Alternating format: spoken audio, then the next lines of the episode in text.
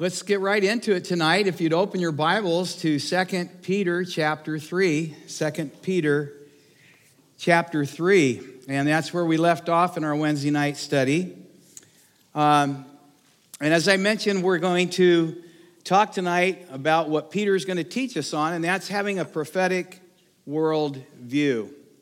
And, you know, we often hear messages from the pulpit that encourage a believer to develop what we would call a Christian worldview, And that's a good thing. We should do that, and we should certainly have that. But I think sometimes we have to ask, what does that really mean? What does it mean to have a Christian worldview, or what does it mean to have a worldview at all? Well, I looked this up in the Oxford Learner's Dictionary, and it defines it this way. A worldview is the fundamental cognitive orientation of an individual or society, encompassing the whole of the individual or society's knowledge and point of view. A worldview can include natural philosophy, fundamental, existential, and normative postulates or themes, values and emotions, and ethics. Whoa, that's a mouthful, isn't it? Hey, can we try to make it a little more simple than that? Because I'm a simple guy. And I think a simple way to describe a worldview is that we have a filter in which we can sift through information and come to conclusions. And it means that we have a knowledge of truth that we hold, that we're certain about. And because of that certainty, we can evaluate and make conclusions about other information that we take in. And we do that to see if we think that other information is accurate or not, and how we should act upon that information. So as believers, we're going to evaluate the information that we get based upon what we know for sure is true. And we can look at the world and have a viewpoint about what is happening in that world. And of course, we do this according to our knowledge of God's word and what it says, but what it says about God, his nature, and his characteristics, plus what it says about man and his nature and his characteristics, and even what it tells us about this world system that we live in. And I would submit to you that as believers, we have a great advantage in understanding what goes on in this world. You know, when we see tragedies happen, as we saw in Florida, you know, it's difficult to make any sense of it. But as a Christian, understanding that we live in a fallen world, a world system that's influenced by Satan himself, we are not, or at least should not be, caught off guard. We know from from 1 Peter 5:8 that Satan prowls about like a roaring lion, seeking whom he may devour. And because we know that, Peter says we should be sober of spirit. So you see, the worldview that we have as a Christian can really help us be prepared for the evil that takes place in our world. So your next question might be, okay, then why can't we just have a Christian worldview and leave it at that? Why do we specifically need a prophetic worldview? Well, I have one really, really good reason. The Bible tells us to. Isn't that a good reason? And guess what? The Bible itself is a prophetic book. It's full of prophecy that's already been fulfilled, but it's also full of prophecy that has yet to be fulfilled. So did you know that next to the subject of faith, that the return of Christ, the second coming, is the most discussed topic in the Bible? Did you know that? Some scholars would say that it's spoken about or alluded to 1,845 times. Wow.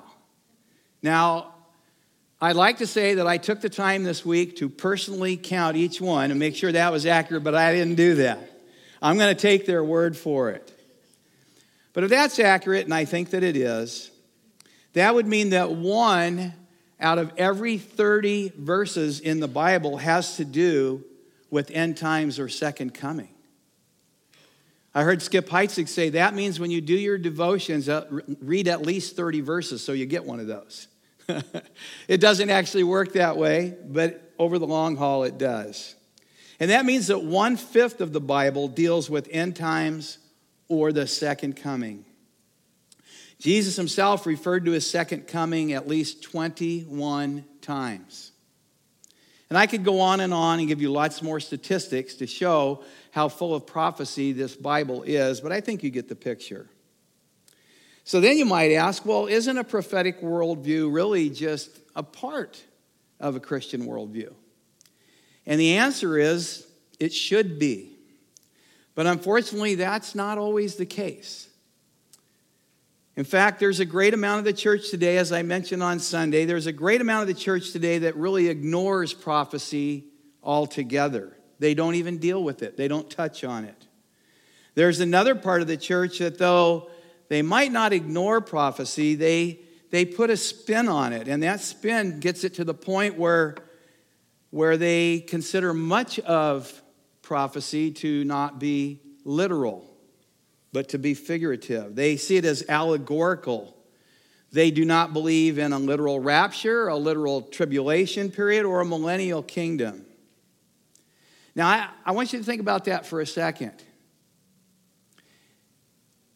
If the prophecies concerning the first coming of the Messiah were to be taken literally, why would the prophecies of the second coming of the Messiah not be literal?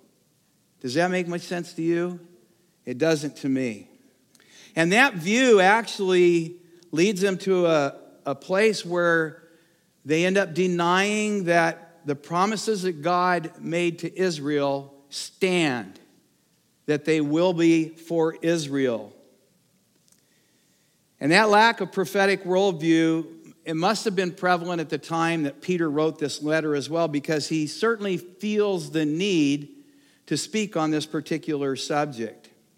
Remember, the epistle that we're reading right now, the second epistle of Peter, was written about 30 years after Jesus' death, resurrection, and ascension. So it really didn't take long for the church to get off track.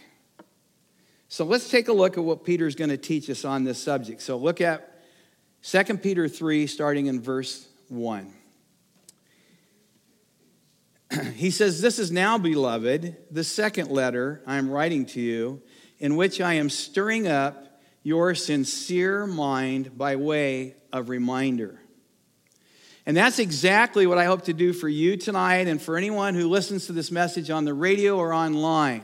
I want the words of the Apostle Peter to stir up your sincere mind. And I believe you have a sincere mind. That's why you're here tonight. Some of the translations say pure mind, but I'm not sure if that was a great translation. I'm not sure we can all say we have pure minds, but I do think we have sincere minds, ones that really want to know what God has to say. And so these ones are directed to stir up your sincere mind to what God wants you to be reminded of. And again, these are not going to be new concepts, but they're so important that Peter said at the very beginning of the letter, if you remember back in chapter 1, verse 3, he said that I need to remind you of these things. And Pastor Michael has been emphasizing throughout this letter that we need to be reminded of the things Peter is saying to us. So verse 2, he says that you should remember the words spoken beforehand by the holy prophets and the commandment of the Lord and Savior spoken by your apostles. I think that's interesting. He says by your apostles. He makes it very personal here. So if you look closely, very specifically here, Peter points out two things that we need to remember.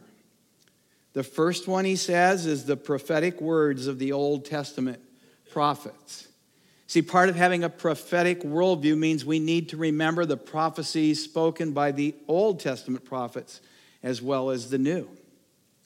And then two, he says the commandment, or you could say the teaching of Jesus. And he says that this teaching was being taught by the apostles.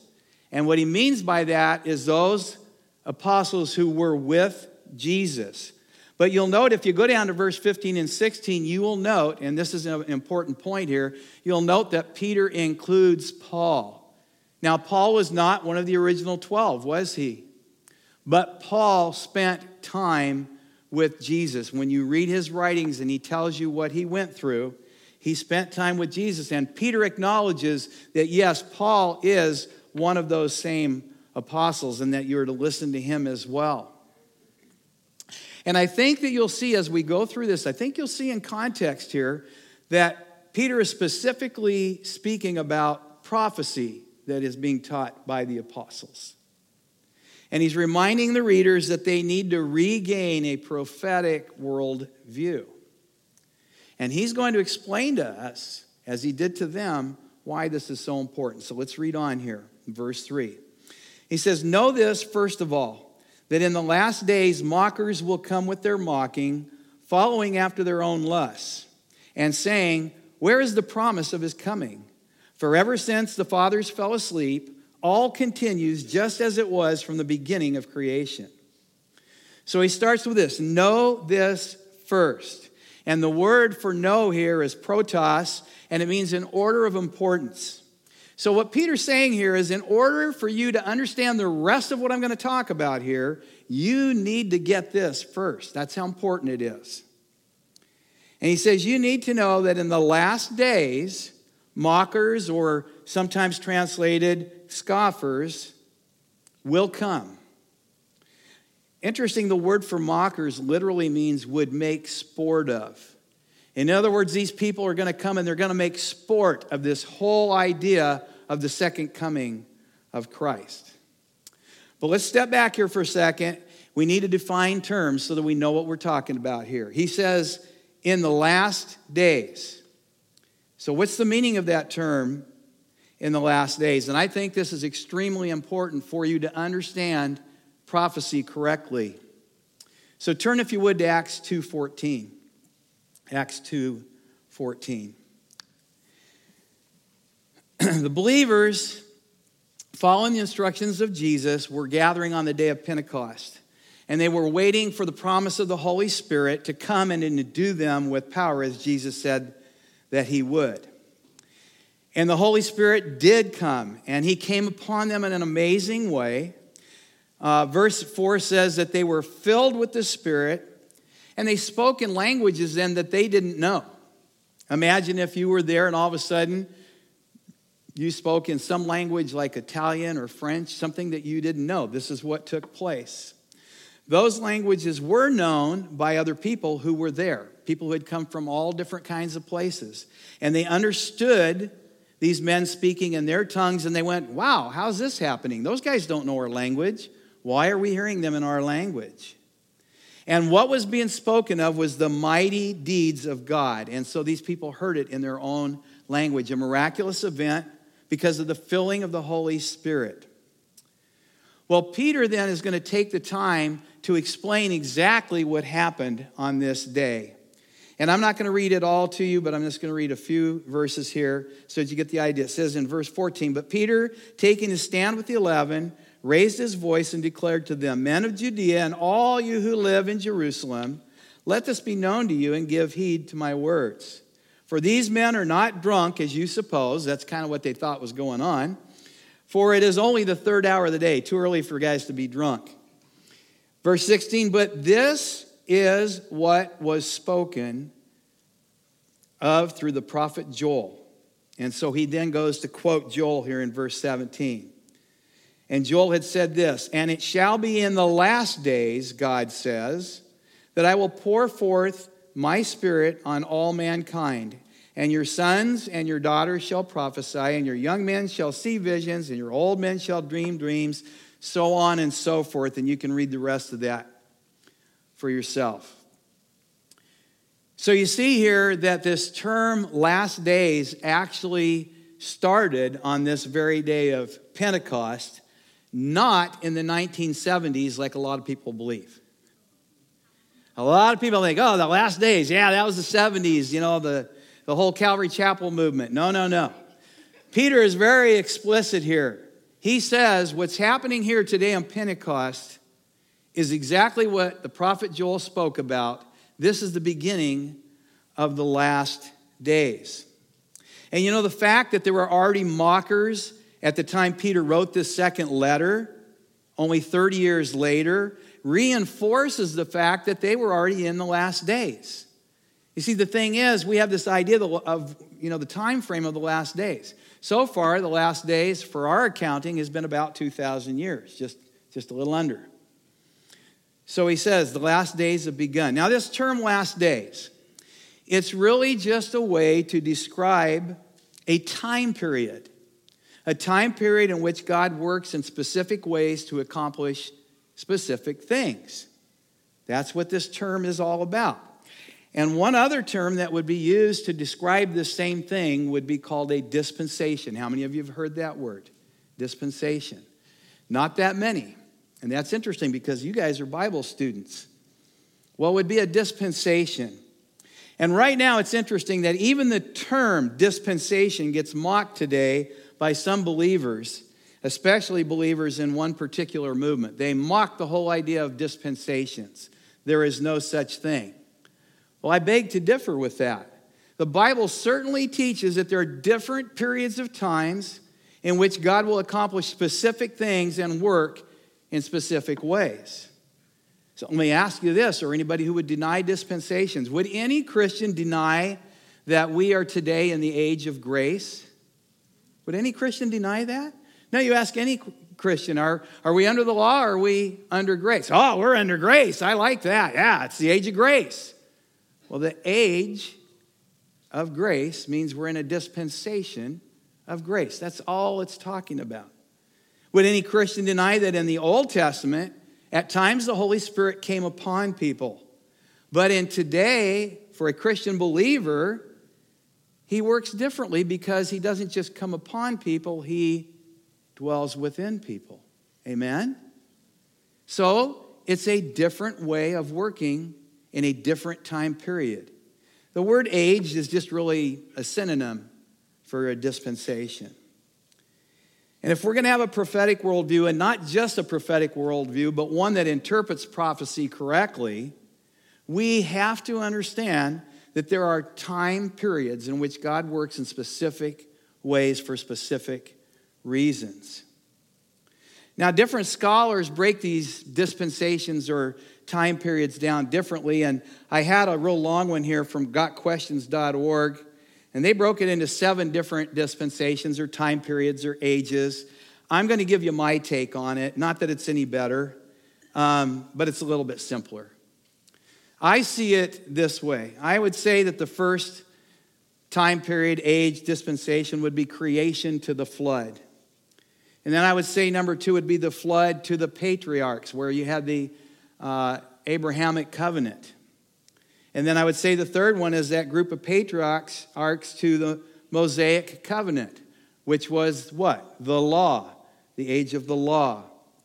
And then the age of the law or the Mosaic covenant to the time of the church, which is now the age of grace, Pentecost, the last days. And then I would say the 5th one is the church, the age of grace, the age of the church, up to its removal from the earth at the day of the Lord. Now, we can disagree about some areas of when the day of the Lord begins or not, but there is a time period, the age of grace, before the church, while the church is still on earth, before it's removed. And then there's the time of the tribulation and the millennial kingdom, which some people consider the day of the Lord all the way through the millennial kingdom. Some people don't. I don't think it's that important. I really don't. But I think you can see that if you were to break those down and look, you could see that, yeah, God worked a little bit differently in each of those time periods. And Peter is saying that in this age, the age called the last days, there will be those who mock the prophecies of the return of Christ. And remember, he's been writing about false teachers throughout this letter, right?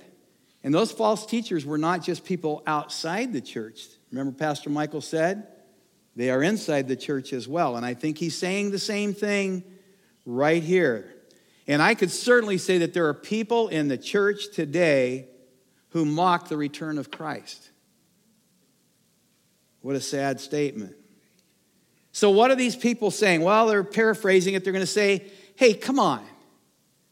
People have been saying for years and years and years that Jesus was going to come, and it hasn't happened. They've been saying it for 2,000 years, and it hasn't happened. And they've been saying it a lot since the 1970s, and it hasn't happened. It's not going to happen. Why do they do this? What's their motivation? Well, Peter tells us. He says it's because they want to follow their own lustful desires. What he's saying by that is they really don't want God getting in the way of what they want to do. And think about it. If they believed that Jesus was returning soon, and if I believe that, hey, I might want to get ready for that. And it means I might have to change some of the things I do and the things I say and the way I act. But they didn't want that. They wanted to follow their own lustful desires. Now, in verse 4, it says that these mockers make an argument. And their argument is this: all continues as it has from the beginning of creation. All continues. In other words, everything remains the same, just continues on as it has from the beginning of creation. Now, I find it really interesting. Do you realize that that's the same argument that evolutionists use? It's their basic foundational principle. Anybody know what that's called? It's called uniformitarianism. Everything has uniformity to it. All things just remain the same. And so much of the bad information that they pour out there is because they start with this, would this be correct, Professor Joe, a presupposition? That everything remains the same from the beginning. Now, they wouldn't say from creation, but from whatever happened, their Big Bang or whatever they're thinking these days. And they would say it stays the same. Now, why do they say that? Well, because they say, from observation, what we've seen, we've never seen some major event that would cause things to be different. It always just continues the same. Now, that's interesting. I mean, how long have they been around? Are you 10 billion years old, like you say the whole earth is, or whatever it is these days? I don't know, it's 500 billion, whatever. How do you know that? And what they're really saying is that they just cannot observe this, so they believe that it must have always been that way. But Peter has something to say about this in verse 5.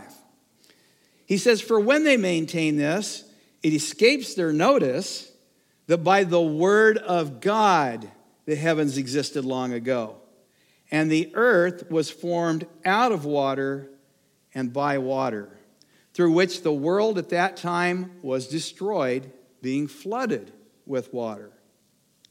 You see, Peter will use the creation of all things by God and the destruction of all things by the flood that God sent to disprove their position that all things continue in the same way.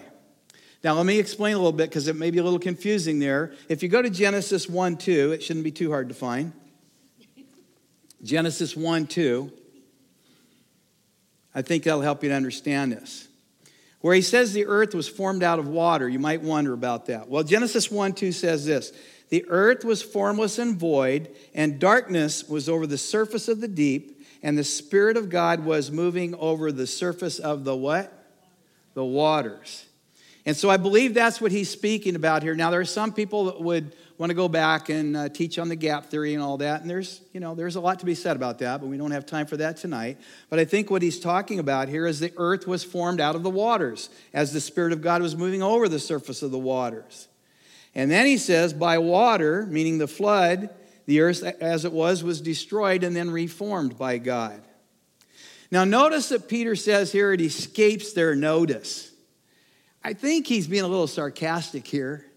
I think he's saying it's a willful ignorance, because even then, every culture had some form of a story about a worldwide epidemic flood. They knew there was a flood. They knew that there was a cataclysmic event that changed everything, the entire earth. The world did not just keep going as it was. Now, evolutionists do not like that fact.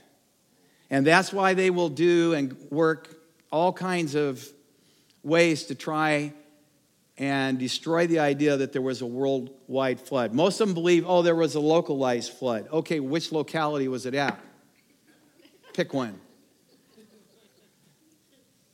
I think deep in their heart, they know the answer to this. And in fact, the reason they do is because even some of the things that they have said for years and years, they now are backtracking on. You see, the idea of a flood explains so many things and gives so many answers to why are things like they are today. Like, why can they find a fish fossil all the way 7,000 feet on a mountaintop? The Grand Canyon is a great example. You know, for years they talked about the Colorado River is, you know, the reason that we have the Grand Canyon. It formed the Grand Canyon over billions and billions and billions and billions of years. How many of you have been to the Grand Canyon and looked at the Colorado River? I mean, in most places it's like what, 5 feet deep? Give me a break. And most evolutionists, even today, they don't believe that. They may still say it, but they don't believe it. And in fact, there's a Christian archaeologist or geologist who has spent years down there now that gives classes right there so the kids can go and he can just point it all out to them and disprove this ridiculous theory that this happened over years and years. It doesn't matter how many years you give it. It's not going to happen. And though we may not see right now a worldwide cataclysmic event that changes the whole environment the way the flood did, you know, we have seen major earthquakes, hurricanes, but especially volcano eruptions that can change the entire geologic nature of an area. Anybody seen Mount St. Helens region? If you go back and you look at the pictures, and my brother lived in Portland, Oregon, and he got hammered by all the ash that came from Mount St. Helens. And in fact, I was actually pulling into his house the second time it erupted when it wasn't so bad. And I was looking at that and going, is there a fire over there? And he goes, oh, no. That's not what that is. Let me tell you what that is. The entire geology of that area was completely changed by this cataclysmic event. In fact, I remember, and I don't have all the details right, but I know that there was a Christian geologist who decided to play a little trick, and he took a piece of strata, and he took it to the guys and said, okay, I want you to determine how old this is. And they said, oh, this is billions and billions of years old. And he said, really? It just happened 6 months ago at St. Helens. Okay? It changed the entire geological nature of that area. So the truth is the world does not just go on as it has from the beginning. And as we read in the book of Revelation, there are going to be cataclysmic events such as the world has never seen before. Verse 7, he says this, but by his word, the present heavens and earth are being reserved for fire, kept for the day of judgment and destruction of ungodly men. Now, I want you to look at this verse closely with me because it's packed full of prophetic implication here. See, Peter's explaining why one might think that things don't change. But he assures us that they have and he will again. He's saying, you know, it looks the same because of this. By his word, the present heavens and earth are being reserved. Reserved. Now, when he's talking about the heavens here, by the way, he's not talking about the abode of God. He's talking about the atmosphere, the heaven that we see, the sky, the atmosphere. And he says the earth remains the same strictly because it's being reserved for a fiery judgment. That's why it looks the same to you. And along with that judgment comes the destruction of ungodly men. And it's interesting that this word reserved here is the same Greek word that was used for the laying up of treasures that Jesus spoke about in Matthew. Remember when he said, do not lay up treasures on earth that will just be destroyed? He said, lay treasures up in heaven. It's the same Greek word, reserve treasures in heaven. But these ungodly men, instead of storing up treasures in heaven, are storing up wrath for themselves. Romans 2:5 says it this way. It says, because of your stubbornness and unrepentant heart, you are storing up wrath for yourself in the day of wrath and revelation of the righteous judgment of God. So we learn here that this world, the world that we live in now, and we should always remember this, is a temporary world. It's a temporary world. It will not last forever. We're in a holding pattern, so to speak, right now. It will not continue as it always has. Luke 21:33 says, heaven and earth will pass away. Now he adds to that, what won't pass away? God's word. He says, my words will not pass away, but heaven and earth will pass away. And if you look down, we'll sneak a peek here, look down at verse 10 of this chapter. It says, but the day of the Lord will come like a thief, in which the heavens will pass away with a roar, and the elements will be destroyed. Think about that, the elements. Remember when you took your chemistry class and you learned the elements? The elements, the little subatomic particles, they're going to be destroyed. And what are they going to be destroyed with? Intense heat. And the earth and its works will be burned up. Now, we got to look at it this way. God's prophetic word so far has been proven to be 100% accurate. Every prophecy of the first coming of the Messiah was fulfilled to the T, so we can be guaranteed that every single prophecy concerning the second coming will be 100% accurate as well. So now Peter, and I love this, now he's going to bring up another fact that escapes the notice of the scoffers. Look at verse 8. He says, but do not let this one fact escape your notice. He's saying, look, the scoffers let this all escape their notice, but don't you let this fact escape your notice. Beloved, that with the Lord, one day is like 1,000 years, and 1,000 years like one day. What Peter's trying to do here is he's giving you an explanation for those who say, you know, the early church looked for a soon return of Jesus, but he didn't come back. Therefore, God's word is unreliable. Well, Peter's saying, no, that's not true. In fact, what he's doing here, and you may not have known this because this verse is taken out of context a lot, and you may not have known this, but Peter is actually paraphrasing Psalm 90, verse 4. You can turn there if you want, but I'll read it to you. It's Psalm 90, verse 4, and listen to the way the psalmist puts it.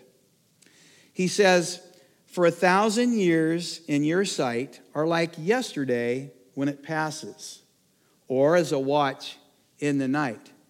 So Peter is actually paraphrasing that and saying, for the Lord, one day is like 1,000 years. And look, this is simply an expression to teach us that God is outside of time. All time is present to him. You know, God never looks at a clock and says, oh, quitting time. Aren't you glad for that? Yes. Aren't you glad that there's no clock that says quitting time for God, that he's available 24/7? All time is present time to him. This term, this phrase, it's not to be taken literally as though one day actually equals 1,000 years. There are some people that have tried to do that. And I will say there is some thought of the notion of, you know, there's a lot of patterns in the Bible of 6 and 1. We talked about them on Sunday, didn't we? 6 and 1, 6 days you work, one day you rest.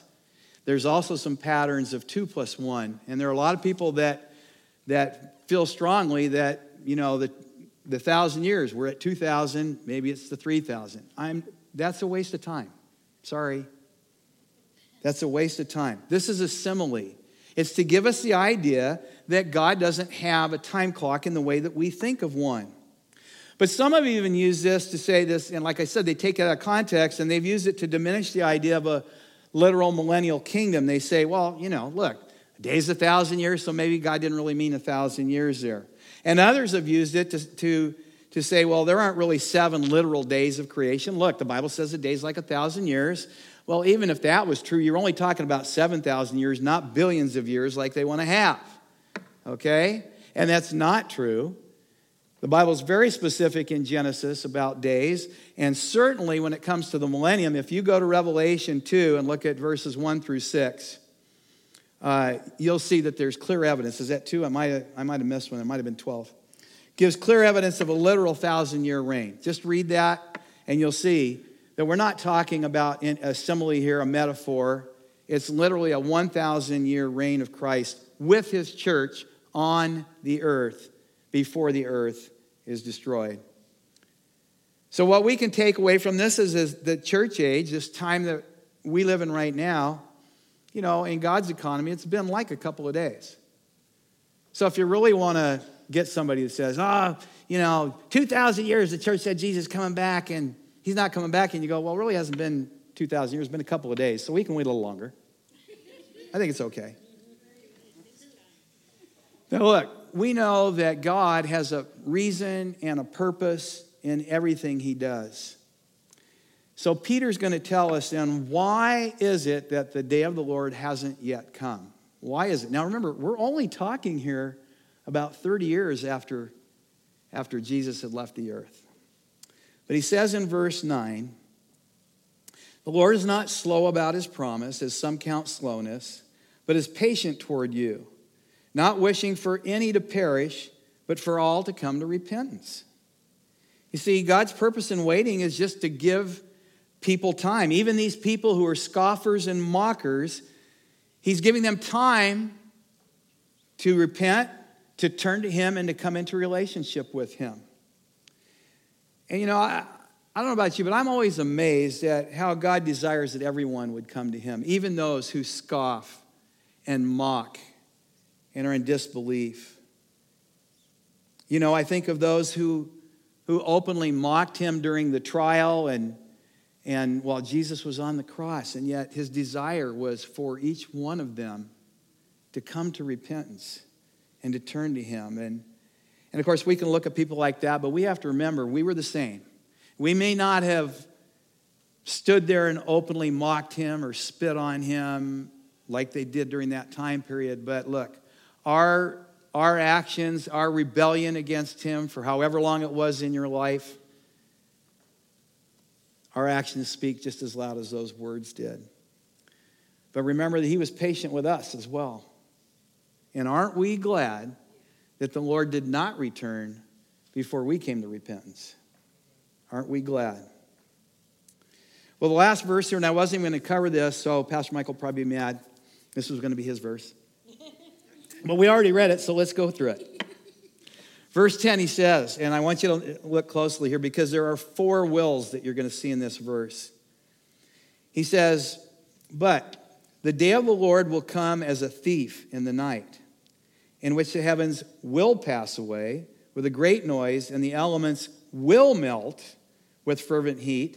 Both the earth and the works that are in it will be burned up. So you see, there's 4 wills in there, and that means that these things will absolutely take place in the future. They will happen. And all of this is what leads us to this idea of why it's so important for us to have a prophetic worldview. Because you see, knowing that these things are going to happen, we can't afford to get caught up in this world, the world that we're just passing through.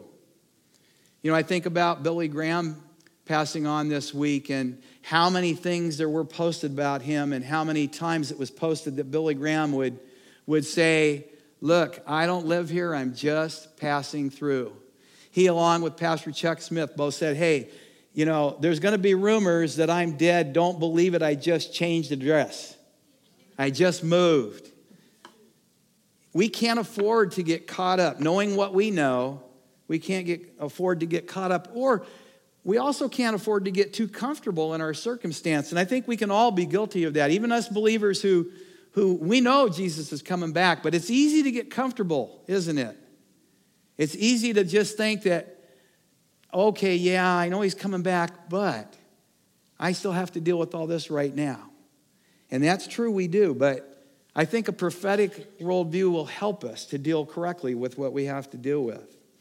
Now, look, Peter's going to finish this letter by giving some real practical applications, and Pastor Michael will teach on that next time, but I just have some thoughts on why I think this is so important, what I think is important, and they're really my thoughts. You can take them or leave them if you want. I won't be offended, but I think these are things that I feel like God has spoken to me as I've looked at this particular passage and really just been looking at the church in these past, say, 5 years or so, because I see a lot of things, and I spend a lot of time looking at what's going on in the church, especially in America. I think one of the important things is having a prophetic worldview balances our Christian worldview. I think if we don't think about what God has promised concerning our future, sometimes it can skew how we look at the present. You know, especially when we start thinking about, and I don't know about you, but, you know, I read a lot of the news, probably more than I should. And, you know, to be honest, when you see the evil that goes on, I mean, every single day you read these things and you just go, how could that happen? It's so horrible. And I think it's easy to get caught up in that, and I think we could really get depressed without a prophetic worldview, without understanding what will happen. You know, sometimes Jeremiah, who was called the weeping prophet, you know, I relate to that. And sometimes David felt this way. Jeremiah 12:1 says, "Righteous are you, O Lord, that I would plead my case with you. Indeed, I would discuss matters of justice with you. Why has the way of the wicked prospered? Why are all those who deal in treachery at ease?" You ever felt that way? Looking at what's going on? Sure. But look, if we know the end of godless men, we just read what the end of godless men is.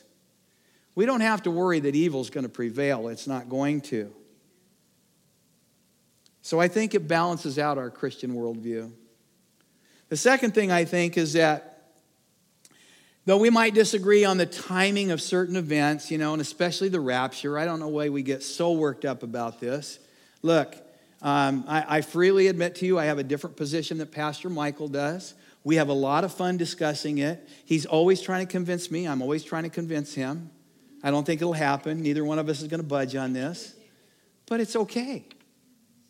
It's okay. Those things are not so important. But there are certain things concerning correct interpretation of prophecy that really are. And I think the first one is we need to have a sure knowledge that Jesus will return just as he said he would.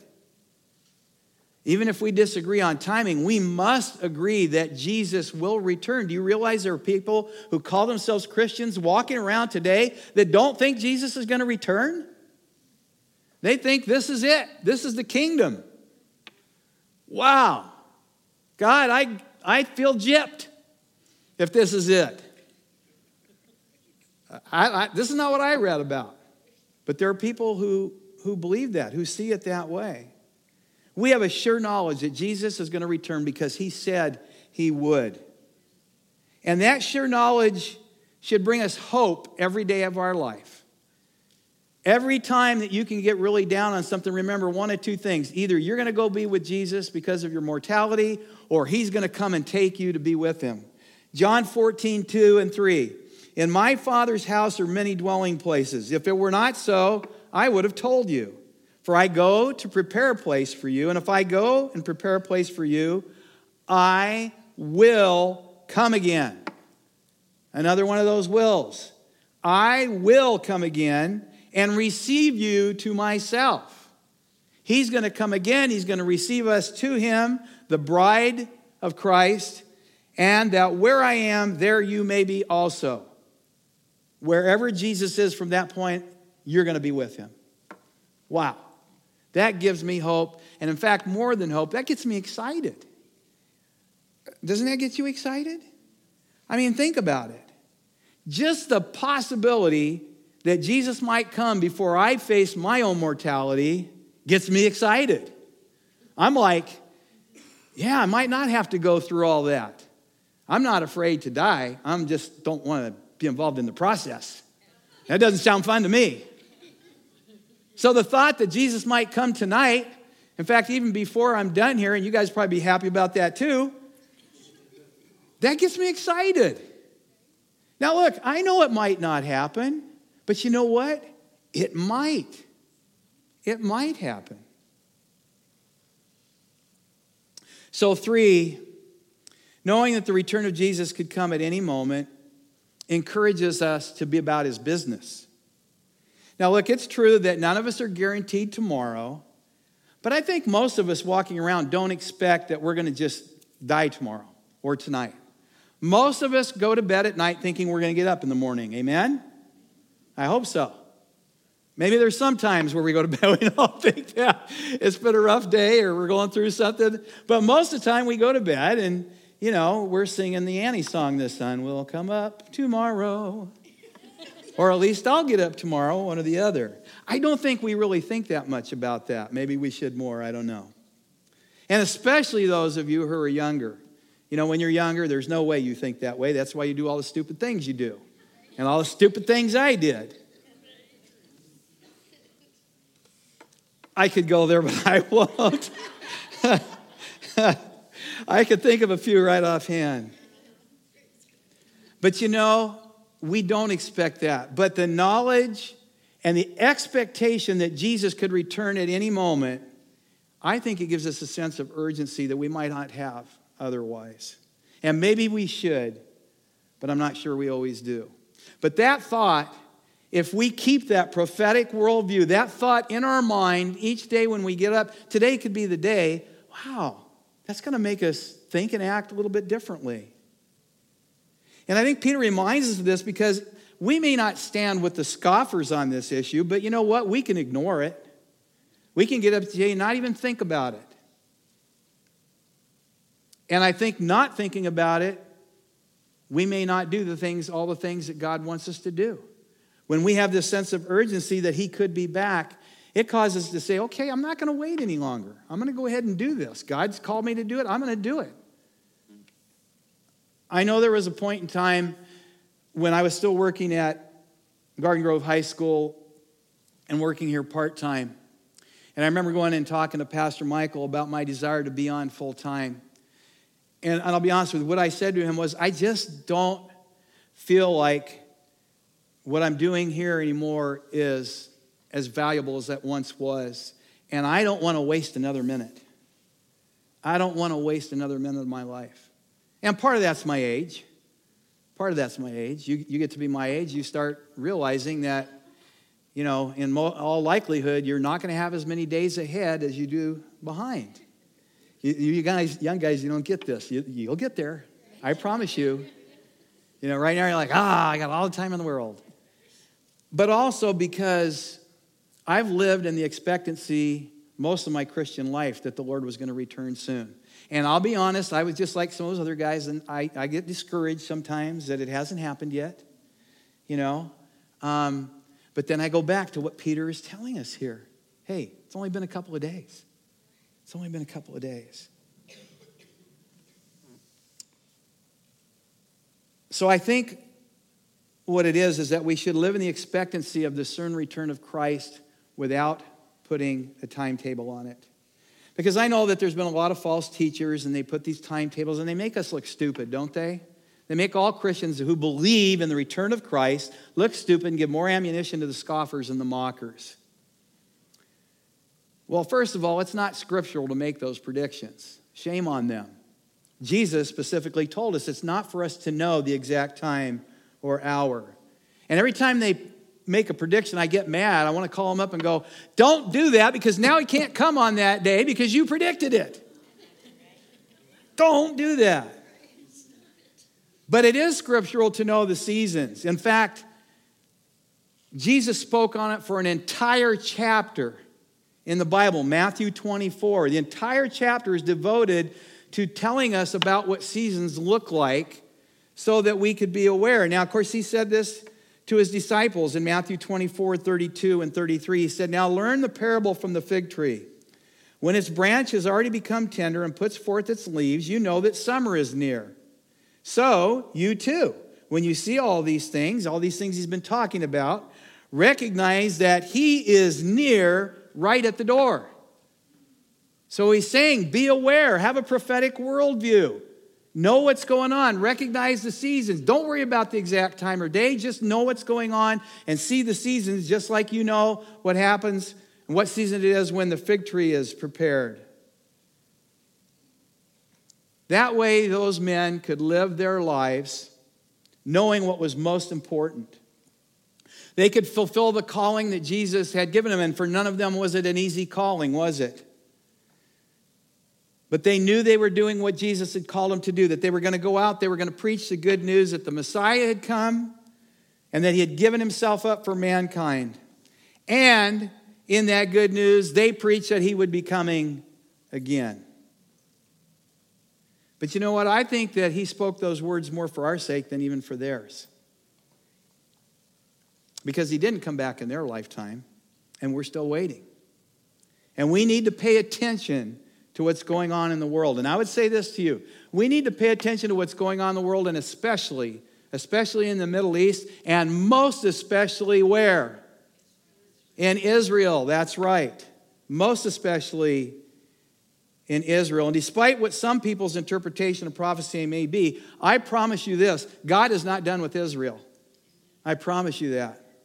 I'm always befuddled by people who try to say, well, the church, or even more foolishly, America, has replaced Israel in God's plan.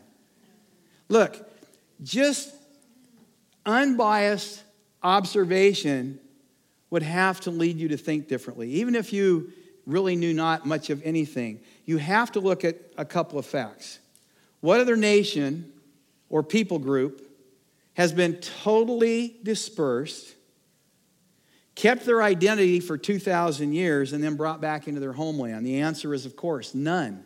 No other people group has ever had that happen, and none ever will. They're the only ones in history. So just that unbiased observation would say, there must be something special about this nation and this people. And in fact, they've done all that while being the most persecuted people group in the history of the world. Just unbiased observation would have to tell you there's something special going on there. And in point of fact, as the British like to say, one of the main purposes of the tribulation period is to bring Israel back into that relationship with God. Psalm 89, 36 and 7 says, his descendants shall endure forever, and his throne is the sun before me, and it shall be established, this is twice, forever, like the moon, and the witness in the sky is faithful. Forever. You see, God said to Abraham, right before he became Abraham, he was still Abram, way back in Genesis 12, that he would bless those that bless him and curse those who curse him. And he was referring to him as the father of the nation of Israel. That's not changed. And this is another reason we need to be able to correctly interpret the prophetic scriptures so that we know what to do when it comes to Israel. We need to understand how to relate to Israel. And we certainly don't want to be the people that curses Israel, because God has made a promise that's forever. Now, look, I want to be real clear here. I don't want you to be like a lot of the people were back in the early 70s when prophecy was really a big thing. And people were really getting into, you know, what's going to happen. And I even had some friends that did this back in the early 70s. They thought for sure the rapture was going to come at any minute. And they sold their house and they moved out into some rural place to get ready for the rapture. And I'm like, wait a minute, why would you do that? Okay, if you're a survivalist, and if you don't think you're going, maybe you should go do that. If you think you're going to get left behind. But if you know you're going, why? What? God can pick you up quicker there? What's the deal? And in fact, if you really believe that, wouldn't you rather be in a place where there are millions of people that you could have the biggest impact on in sharing the gospel? You see, it was silliness. And again, they had a prophetic worldview, but not the proper one.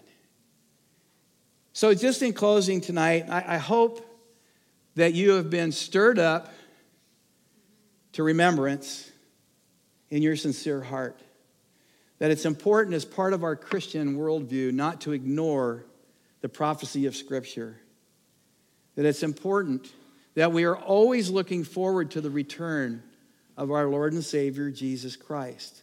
And in so doing, in our worldview, we can rightly divide not only the word of truth, but rightly divide what we see and what we hear is going on in this world.